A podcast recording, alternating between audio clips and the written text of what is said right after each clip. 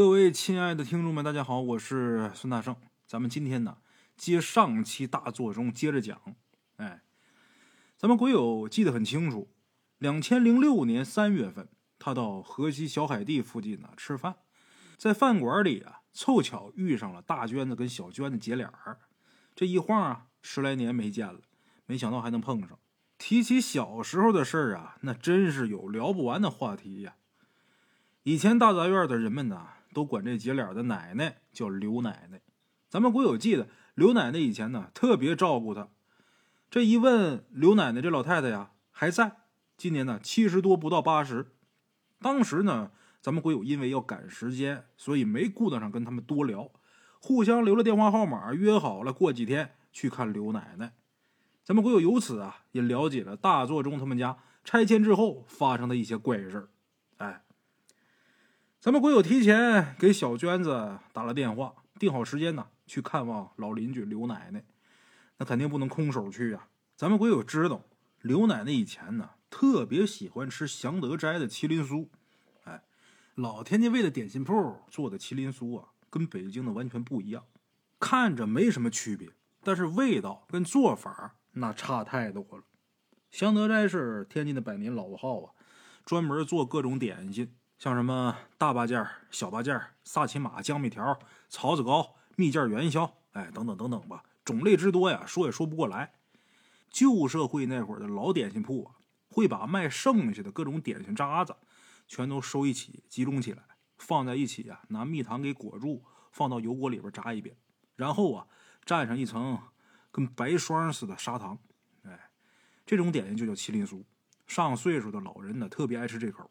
近些年是没有了，可能是因为现在这生活条件都好了。祥德斋、贵顺斋这些老字号也都往高端高档上发展了，没人再用剩下的点心渣子做麒麟酥了。现如今的麒麟酥啊，都是单独做的，没有以前那老味儿了。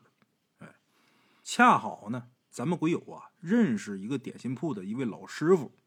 他这手艺呢比较精湛，退休以后呢，仍还是自己制作这类点心。咱们鬼友啊特意跑到他那儿买了两盒，转天呢给刘奶奶拎去了。刘奶奶那天高兴，让大娟子跟小娟子包饺子，非得留咱们鬼友吃晚饭不可。咱们鬼友坐那儿跟刘奶奶聊天，聊的无非就是说说大杂院拆迁以后各家的情况呗。哎，要说远亲不如近邻呐。还得是老街坊、老邻居情分深。虽然咱们鬼友啊，他只是因为亲戚家住在白家大院他每年放假的时候啊，才会去那儿借住。但是时隔这么多年没见啊，一点都不生分。大娟子和小娟子跟咱们鬼友的关系啊，都像是亲兄妹似的。话赶话就说到二大娘家的事儿了。哎，大作中他们家的事儿。大作中当年在白家大院乃至整条委托庙胡同。是特别有名的。他脑子出了问题之后啊，整个人呢变得寡言少语了。听说白家大院拆迁以后啊，大作中他们家呀就搬到了外环线附近。过了没多久啊，又赶上拆迁，再往后呢就再没有消息了嘛。这次来探望刘奶奶，咱们鬼友才知道，大作中他们家呀最后搬到了北辰区果园新村附近。再往西走呢，就是北仓火葬场了。哎。天津市内啊，总共有六个区：河东、河西、河北、虹桥、和平、南开。俗话说“穷河东，富河西，砸锅卖铁虹桥区”。怎么讲呢？天津卫历来呀是南富北穷，东贱西贵。以前呢，河东区是贫民区，和平区呢属于商业区，租界地，小洋楼很多，寸土寸金的地方，条件呢肯定是不差呀。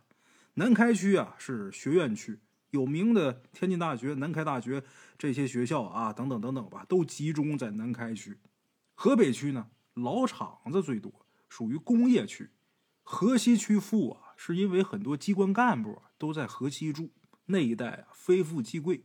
虹桥区那边啊，平民百姓集中，旧时候形容虹桥区“砸锅卖铁虹桥区”啊。后来呀，又扩建了四个区，分别是北辰、东丽、西青和津南。北辰区呢，处在虹桥区西北的位置。这一二十年呢，也建起了很多大型的居民区。老城里边拆迁以来啊，很多居民都搬到那儿了。大作中二次搬家，住的地方离刘奶奶他们家不远，两家呢又做了邻居了，经常是走动串门。所以刘奶奶跟大娟子姐俩对大作中他们家这些年发生的事儿啊一清二楚。哎，趁晚上包饺子吃饭这段时间呢，给咱们鬼友讲上这么一讲，把咱们鬼友给听的呀毛骨悚然。怎么回事？据刘奶奶说，哈，老城里边全面改造，委托庙白家大院拆迁，大作中二次搬家，住到了北辰区的一片居民楼里边，位置啊相对比较偏僻。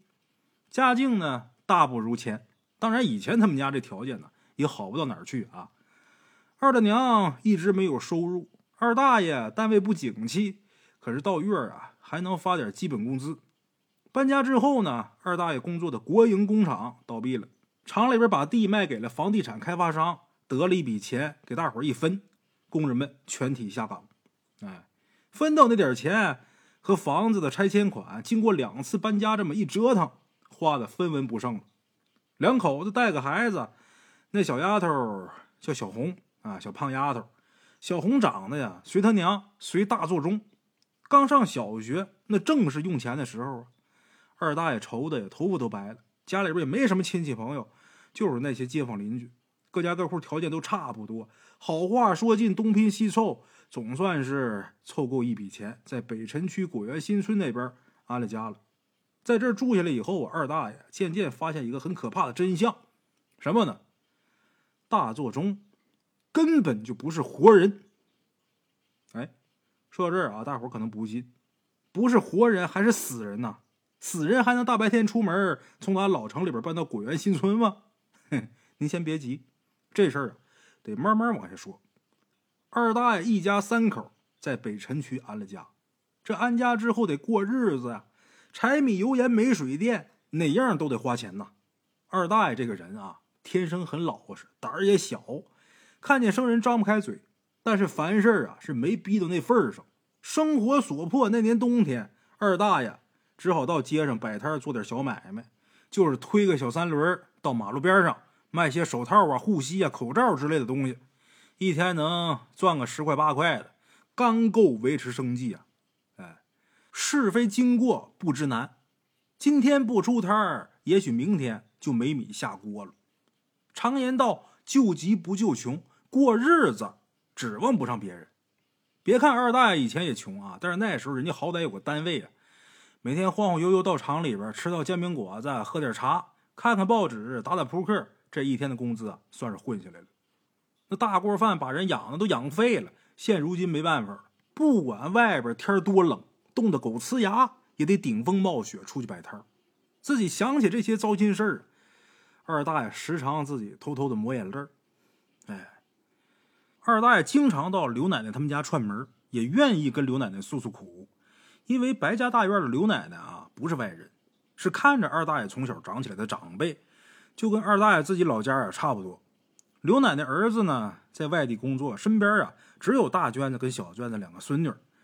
上了岁数的人呐，隔三差五的难免有个头疼脑热的。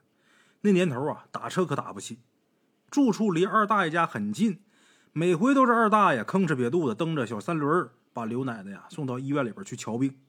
哎，那年春节刚过，大年初三，二大爷带着小红来给刘奶奶拜年。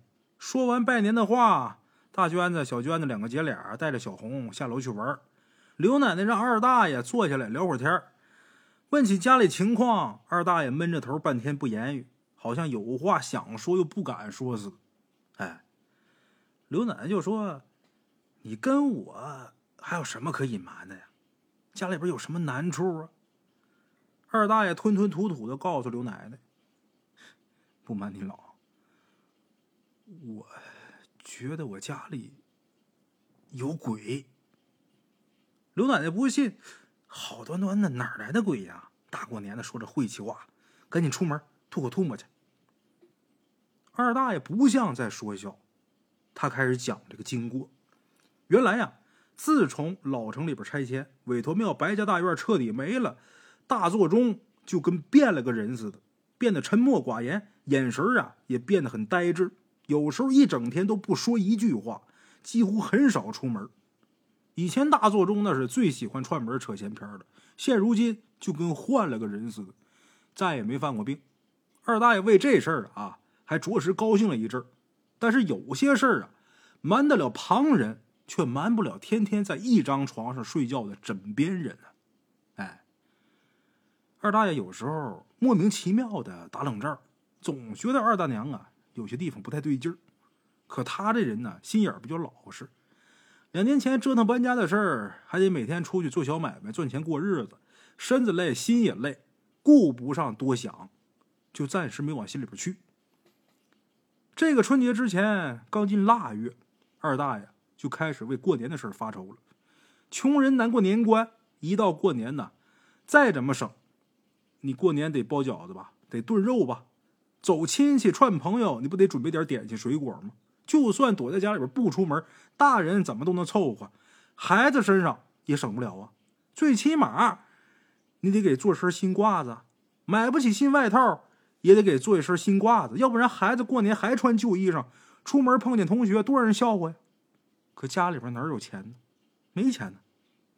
二大爷正愁的想拿脑袋撞墙呢，二大娘突然间张嘴说话了，数落二大爷死心眼儿，你就认准了手套口罩，就不知道想点别的办法吗？那时候过年啊，家家户户屋里边都挂那塑料贴膜的年画。上面印着元宝、财神爷、人民币、美元、聚宝盆这些图案啊，很俗气，但是很红火、很喜庆、很吉利。这种画啊，全是在曹庄子那边批发过来的。上点年画到马路边上去卖，那生意肯定差不了啊。二大爷这人啊，脑子不活，也不会说话，他根本就不是做小买卖那块料。在马路边上摆摊，那是逼到份上了，没办法。经二大娘这么一提醒，一想。还真是这么回事啊！转天一大早，吭哧吭哧蹬那小三轮啊，跑到曹庄子上货。曹庄子就是现在植物园那一片啊，批发了一些年货回来卖，摆到地上啊。这个年画这东西，它很鲜艳，这颜色呀很抢眼，远远的一看就特别吸引人。这一天下来呀，还真卖出去不少，比卖口罩、卖手套那强多了。哎。二大爷在腊月里通过卖年画赚了一些钱，这年是不用发愁了啊。腊月二十八那天，二大爷把手里边那所有的年画都卖了了，收拾收拾回家，炖了个肘子，喝了两杯小酒。他酒量浅，以往啊很少喝酒。那天因为高兴，自斟自饮，多喝了几盅，头昏脑胀，这人就睡下去了。半夜醒了酒，迷迷糊糊的睁开眼睛，猛然发现躺在自己身边的不是二大娘。脸长什么样虽然看不清楚，但是他肯定这不是自己媳妇儿。二大爷跟二大娘啊，还真有点夫妻相。二大爷也是小蜜蜂眼儿，个不高，胖乎的，五短身材啊。什么叫五短身材呀？两条胳膊，两条腿，外加脖子都短啊。这叫五短，二大爷也是脑袋脖子一边粗，脸上也架个深度的近视镜，总得往上推这镜架子，要不然呢就顺着鼻子往下溜。哎，说话这嗓门高，就跟踩着鸡脖子似的啊。小时候咱们鬼友他们那些孩子不懂事还总开玩笑说二大爷年轻的时候啊，肯定是一部电影的男主角。哪部电影啊？捷克斯洛伐克拍的那动画片《鼹鼠的故事》哈。那天晚上临睡觉的时候，二大爷喝多了，顺手啊就把这眼镜放在了枕头边上。半夜十二点来钟，这酒劲儿过去，这人醒转过来，刚一翻身想接着睡，忽然发现啊，睡在身边的不是二大娘。二大爷俩眼近视，在不戴眼镜的情况下，白天看东西都模糊。深更半夜的，这屋里边黑着灯，家里边住着楼房，两口子呢，这床挨着窗户。外边也不知道是路灯啊还是月光啊，透过窗帘照进来，就这么点亮。哎，他这眼神啊，肯定是看不清东西的，但是还是能够瞧出身边这人的轮廓，绝不是自己媳妇儿。大座中那体型特别有特点，何况老夫老妻了，在一张床上睡了这么多年，眼神再不济也不可能认错。哎，二大爷心里边一紧，脑子首先想到的是自己喝酒喝糊涂了，半夜进错屋，睡到隔壁邻居家的床上。当时没敢吱声。不过自己家可认不错呀，别人家总不能跟我们家是一样的床单、一样的墙。问题是，既然没上错床，那床上这女的，怎么可能不是大座钟呢？这念头转过来，也就是一瞬间的功夫，他想看看身边这女的到底是谁。虽然黑灯瞎火的看不清脸，可二大爷觉得这女的以前呢，肯定在哪儿见过，身形轮廓。有那么几分眼熟，只不过这脑壳子卡壳了，一时半会儿的想不起来是谁。哎，想到这儿啊，二大爷又是一愣，没等回过神来，就见身边这女的突然睁开眼睛，目光阴森，带着一种形容不出来的鬼气。二大爷立马感到一阵寒意从打毛孔透进骨头缝里边，那感觉啊，就好像被梦魇住了似的，心里边明白，身上动弹不了。最后一下，这人惊醒过来，一看啊，天都亮了，自己呀，躺在床上，满身都是冷汗。大座钟这会儿早就已经起来了，正在屋里边给孩子穿衣服呢。二大爷越想越害怕，不知道半夜看见的是真事儿还是噩梦，他就以为这屋里边有鬼，没敢把这事儿啊告诉二大娘。转眼过了除夕，春节初三这天，二大爷带着孩子过来给刘奶奶拜年。那天晚上的事儿，他跟刘奶奶说了一遍，说：“您瞧，这才刚搬过来不到半年，这就住不安稳了。”刘奶奶一开始啊，没把这些话当回事觉得呀是二大爷胆小多疑。果园新村靠近北仓礼堂这片房都是新盖的居民楼，以前没住过人，没住过人，他不可能是凶宅呀，不是凶宅哪来的鬼呀？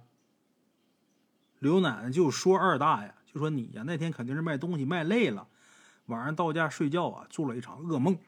哎，二大爷听了刘奶奶的话，心里边踏实多了，也确实是这么回事果园新村这边的房子都是新楼，以前虽说是荒郊野外吧，但是随着城区扩建啊，坟地全都铲平迁走了，城郊这种情况啊非常普遍。要说先前的坟地盖楼都闹鬼的话，那就没活人住的地方。可是二大爷当时他却忽略了一件很重要的事儿，什么事儿呢？屋里那女的为什么会让他觉得眼熟？哎，二大爷他也不是没发觉家里边那些反常的地方，但是因为胆小，这人比较怯懦，不敢再多想。春节从腊月到正月，每一天呢都有讲究。天津那边啊，民俗尤其的重。得过完正月十五才算把这年过完。旧时候正月啊，没有人做买卖，所有的店铺摊位啊一概歇业。外地那些务工的人呢，也都回乡过年了。街上连卖早点的都没有，所以那时候过春节呀，要准备很多年货，这都是老黄历了啊。到了二十世纪九十年代那会儿啊，一般过了初五破五之后啊，就该上班了。二大爷年前呢卖年画。年画这东西过完春节就没人买这东西了，没办法，又得卖口罩、卖手套了。他这人很内向，拿刘奶奶的话说，就是没嘴的葫芦。有主顾来挑东西，他也不主动跟人打招呼，他就不懂死店活人开的道理。心里边就盼着这一年呢赶紧过去，到年底呀又可以卖年画赚点钱了。啊，整天就那么混日子，生意那肯定是越做越回旋啊。收入一天不如一天，没过多长时间，手里边又没钱了。眼瞅着孩子啊，开学又交各种各样的费用，困难家庭有减免，但是校服钱不能省啊，瞪眼拿不出这点钱来。二大爷愁得恨不得拿脑袋撞墙。到这地步了，无奈只能去找亲戚朋友去借去。可借钱呢，也不那么容易。且不说有没有人愿意借，首先啊，自己就张不开嘴。所以有那么句老话，说是“上山擒虎易，开口告人难”呢。哎，二大爷思来想去，没办法了，打算厚着脸皮呀，去刘奶奶他们家拆对一点。去年从人家那儿借了三百块钱，还没还呢。毕竟这刘奶奶也不富裕，但是啊，只要是开了口，想必也能借出来。心里边想去借钱，却拉不下来这脸。话说那天呢，正犹豫着要不要去呢，一看孩子放学回来穿着新校服，二大爷心里奇怪，这是学校又有新政策了？困难家庭白发一套校服吗？一问孩子才得知不是那么回事，校服的钱呢已经交了，是二大娘给的。这一下二大爷更纳闷了，家里这点钱那都是有数的，二大娘哪儿来的钱呀？二大爷心想：莫非趁我不在家勾汉子了吗？又一想，不能够，就凭我媳妇那条件啊，估计倒找钱也没人愿意来。那这钱怎么回事呢？住白家大院的时候啊，那会儿二大娘还神神叨叨的，没事啊，在家里边烧香烧纸，冲着布娃娃磕头下拜。那也没见她能变出钱来呀，许是他找人借的。但是大作中他娘家啊早就没亲戚了，普通的街坊邻居也只不过是点头之交，谁能把钱借给他呀？你要说去偷去抢，那大作中也绝没那胆量啊。那他这钱到底哪儿来的呀？二大爷发现给孩子买校服的钱来路不明，晚上吃饭的时候呢，就问二大娘。二大娘就说：“这钱是给邻居帮忙赚的。”二大爷这一听啊，放心了。他知道二大娘没什么手艺，就连缝纫机都不会用。但是这段时间啊，脑子清楚多了，在家里边呢也能洗衣服、做饭，帮邻居干点活，赚点钱贴补家用，这也合情合理啊。二大爷心里边还挺高兴，两口子都赚钱，这日子就能越过越好了。当时啊，他也没再追问。后来啊，他才逐渐的从那街坊邻居嘴里边得知，二大娘这钱是怎么来的。原来啊，二大爷每天早上出去摆摊，早出晚归，孩子呢也出去上学，只有二大娘一个人在家。他家住三楼，头几天啊，一楼有一户邻居办白事儿，娶媳妇儿属于红事儿，死了人出殡这叫白事儿。办白事儿这楼门口贴了门报，拿白纸写着“树报不周”，写这四个大字，落款是某宅之丧。哎，意思就是家里边有人故去了，朋友、亲戚、邻居多，万一通知不过来，请各位多多担待。天津有这风俗，不光是亲戚、朋友、同事来送花圈，楼里的邻居凡是认识的，也得随份子给点钱买个花圈什么的。家里边设上灵位，摆上遗像，有全都懂的大了在那招呼着。死者为大，来吊唁的人呢，都先到这遗像前面三叩首。啊，二大娘搬过来之后啊，已经是不再把自己整天闷屋里了，也出来走动，跟街坊邻居呢也都认识了。得知一楼这家出殡啊，他跟二大爷呢也随了二十块钱的份子。虽然说钱不多，但是心意到了，不但给了钱，还跟着帮忙办白事啊。一般都得在楼前面搭个大棚，请和尚啊、居士啊，在那儿念经超度。那户人家的桌椅板凳不够，二大娘呢就从自己家往这拿。前来吊唁的人呢特别多，二大娘啊白天帮着烧水沏茶迎来送往，晚上啊帮着主家做饭。他就看出来这户人家里边不太平。哎，这家死了个老头，整个一大家子的户主。这老头啊，观念非常守旧。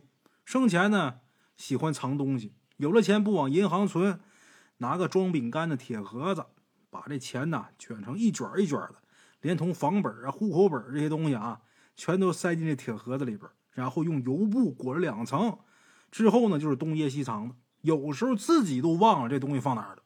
这回呢，走的就特别突然，就没来得及把话交代给儿孙们，这人就走了。导致几个儿子还有几个儿媳妇因为这事儿就吵起来了，都以为老爷子把房本和存折啊偷偷的给谁了，结果啊那边尸骨未寒，这边打的头破血流的，除非能把那铁盒给找出来，要不然这场家庭纠纷呢很难收场。哎，问题是老头死了，从他死人嘴里边你问不出来话，谁也不知道他把那铁盒到底藏哪儿了，屋里屋外。翻个底朝天也没找着这铁盒子，二大娘看不过眼儿了，把本家大儿子叫出来。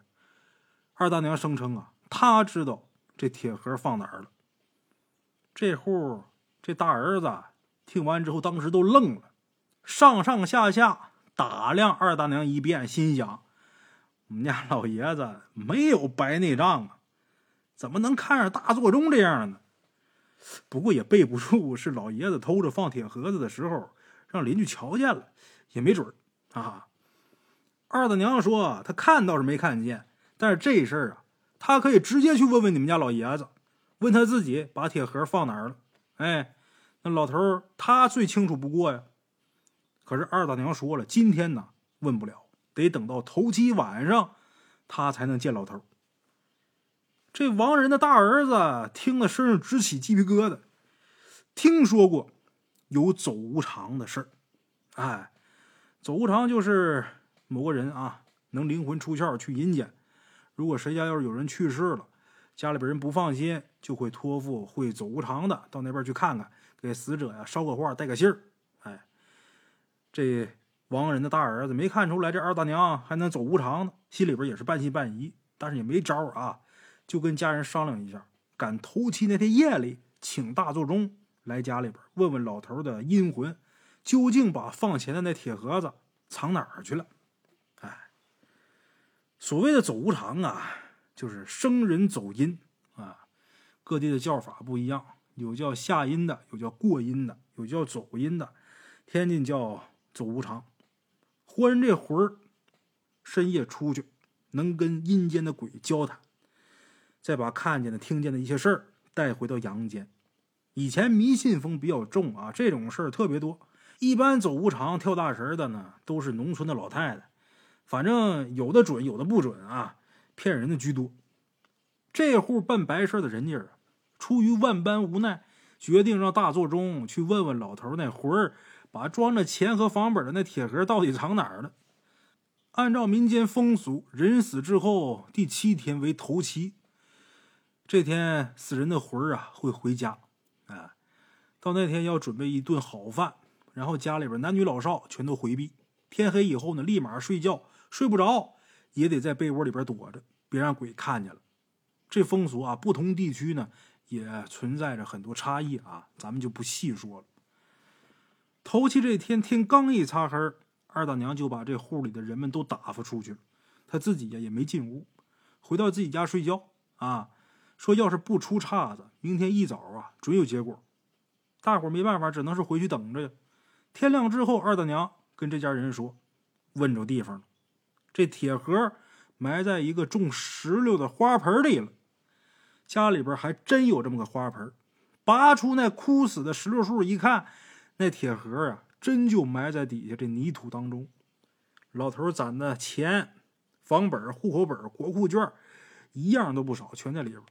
哎，这家人又是吃惊又是感谢，拿了几百块钱答谢大座钟啊。从打这起，大座钟能走无常这事儿可就传开了。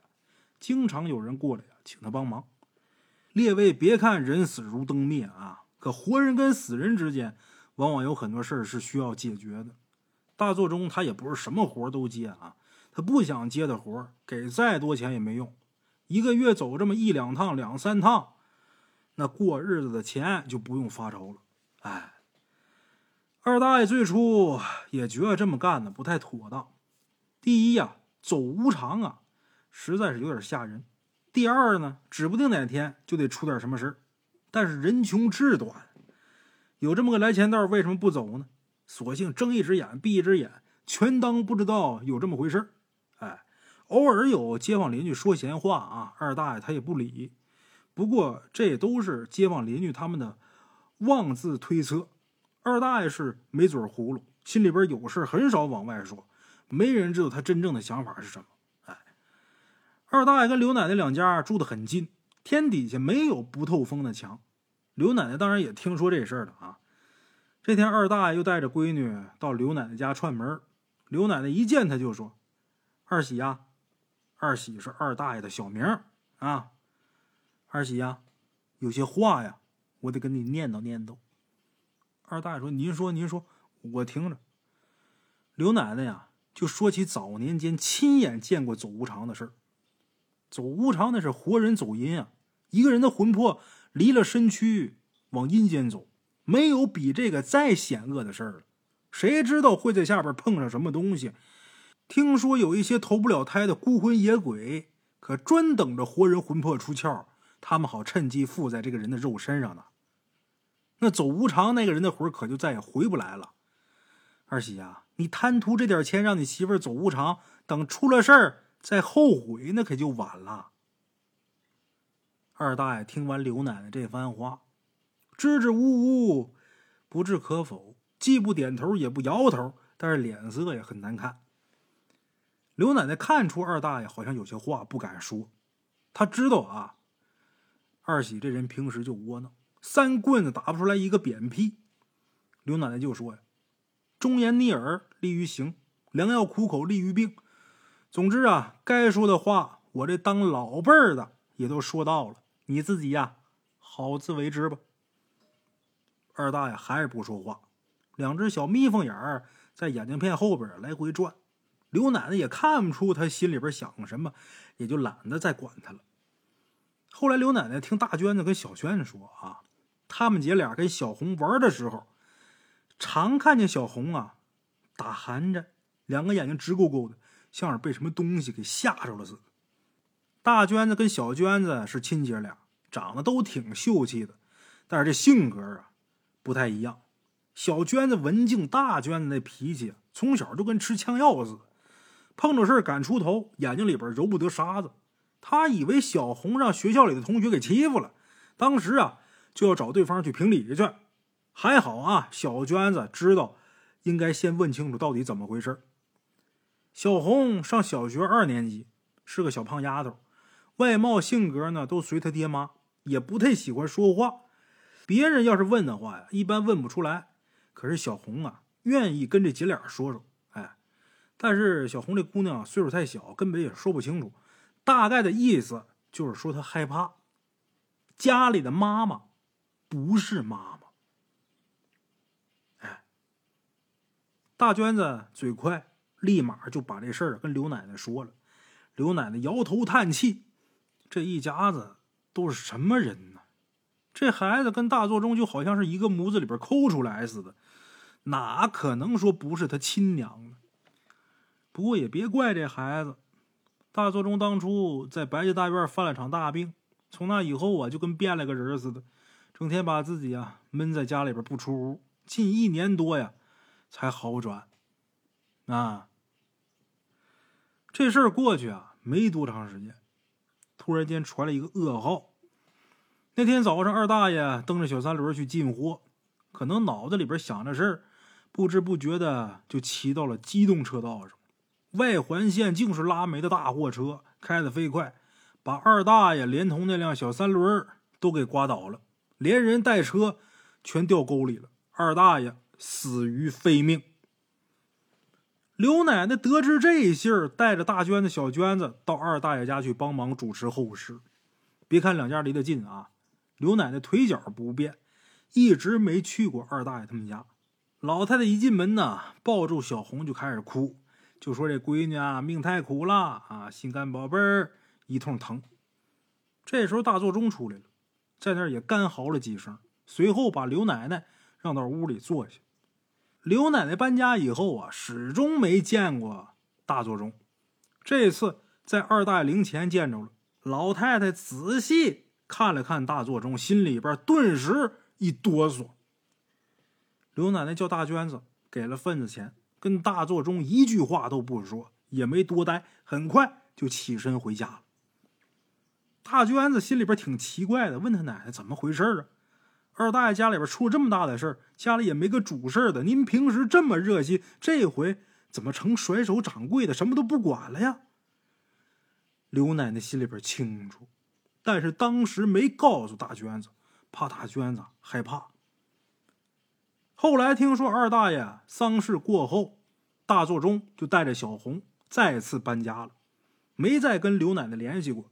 刘奶奶把整件事跟咱们鬼友念叨了一遍。可咱们鬼友没听太明白，刘奶奶为什么在灵前一看见大座钟就立马扭头回家呢？莫非大座钟走无常的时候真让什么东西给附身了吗？所以二大爷跟他闺女都觉得这个人变了，却始终不敢说出来，因为真正的大座钟早就死了。如今二大娘是外来的阴魂。但这不都是瞎猜吗？刘奶奶也没开天眼，怎么能看出二大娘是人是鬼呀呢？刘奶奶告诉咱们鬼友，这件事儿比他想象的还可怕。大作中并没有在走无常的时候让孤魂野鬼附身，为什么？因为他早就是个鬼了。为什么二大爷那天夜里边起猛了，发现自己身边躺的是另一个人，不是大作中，但是还有点眼熟？其实这就是看见鬼了。他当时啊没想起来，但后来肯定想到那个女的是谁了。只不过他没敢把这事儿给说破了。二大爷的闺女那孩子年纪虽然小，但小孩眼睛干净，大人看不见的东西他能看见。而且大作中是他亲娘。这个大作中，瞒得住谁，也瞒不过这家里人，尤其是这孩子。咱们鬼友胆子啊不算小，听到这儿的时候也觉得头皮发麻。如果大作中不是以前白家大院的大作中，那这人到底是谁呢？刘奶奶说，那天在二喜灵前看见了，很长时间没见着的大作中。别看你刘奶奶，我岁数这么大啊。可是我一眼就看出这人是谁了，但是这事儿没法当着外人说，说出去也不可能有人相信。咱都是老街坊、老邻居了，闲话闲聊就聊到这儿。所以说这话呀，咱也是哪儿说哪儿了啊。根据刘奶奶所言，韦陀庙白家大院没拆之前，大作中这脑子有点问题，总说他能看见早已经去世的那姨姥姥。后来有一天呢，这大作中啊突然说自己要走了，姨姥姥该来接他了。当天晚上，一个人在家里边吃完捞面，换上新衣裳新鞋，从后窗户跳出去，倒在韦陀庙旧墙根底下不省人事。被邻居们发现之后救回来，从此以后整个人性情大变，天天躲在屋里边不出来。应该就是在这时候，大作中就已经死了，取而代之的。是这院子里的一个死鬼，他借大作中的肉身还了阳，唯恐被人看破，所以不说话不出屋。哎，咱们鬼友越听越觉着吓人。当年那个大杂院里边还有鬼，为什么二大爷跟刘奶奶都能认出这个鬼来呢？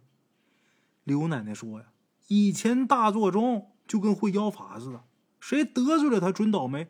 有一次，跟邻居一位姓王的嫂子因为点鸡毛蒜皮的事儿吵起来了。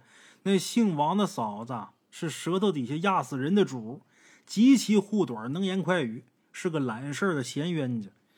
要是论骂人，一连骂上十几天，口不干舌不燥，没半句是重样的脏话。大作中哪是人家对手，哪骂得过人家呀？气得脸色发青，闷着头把自己关在屋里边。又是烧香，又是下拜，折腾个不停。那位姓王的嫂子没过多长时间得了红斑狼疮，一命呜呼了。刘奶奶在白家大院住了五六十年，对这些街坊邻居再熟悉不过了。那天在灵堂前面一看见大座钟，立马就瞧出来了。这个女人的外表是大座钟，但是那个眼神举止分明就是那位王家嫂子。也就是说，王家嫂子阴魂不散。死后这口怨气啊没咽下去，一直跟着大作中。没想到大作中那天晚上离魂走了，这个鬼就借尸还魂，冒充大作中继续活下来了。至于大作中本人的魂去哪儿了，是死了还是怎么回事，那就谁也说不清楚了。总之，现在这个大作中其实是别的东西借尸还魂。哎，这个借尸还魂的大作中。在家里边躲着，不敢见人，不敢说话，就怕被人看破了。好在老城里边很快拆迁，进行了平房改造，搬到了新的居民楼里边，周围没有什么认识的人，他这才敢出门。大概也是想把这个家庭继续维持下去，给二大爷出主意卖年画。以前那个大作中四体不勤，五谷不分，他哪懂得做生意，哪懂得做买卖呀？二大爷应该看出来了，但是啊，胆小窝囊，大概觉得跟谁过日子不是过呀，凑合活着就得了，所以到死啊都没说出来这事儿了。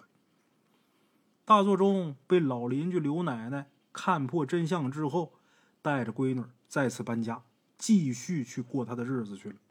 刘奶奶也希望今生今世别再见着对方了。咱们鬼友不知道刘奶奶说的这些事儿啊是不是真的，即便就是老太太她的一面之词，当成一个故事来讲，咱们鬼友当故事来听，咱们鬼友也觉得啊，这是他听过最惊悚的故事之一了。哈哈，好了啊，关于大作中的整个故事，今天就给大伙儿说完了啊。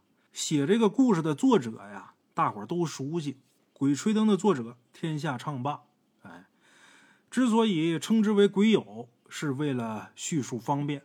我一说鬼友，大伙儿也都听着顺耳啊。其实这是天下唱罢他写了一部书当中的这么一个故事，我觉得挺有意思的，就说给大家伙听了啊。好了，今天呢，咱们就说到这儿，下期见。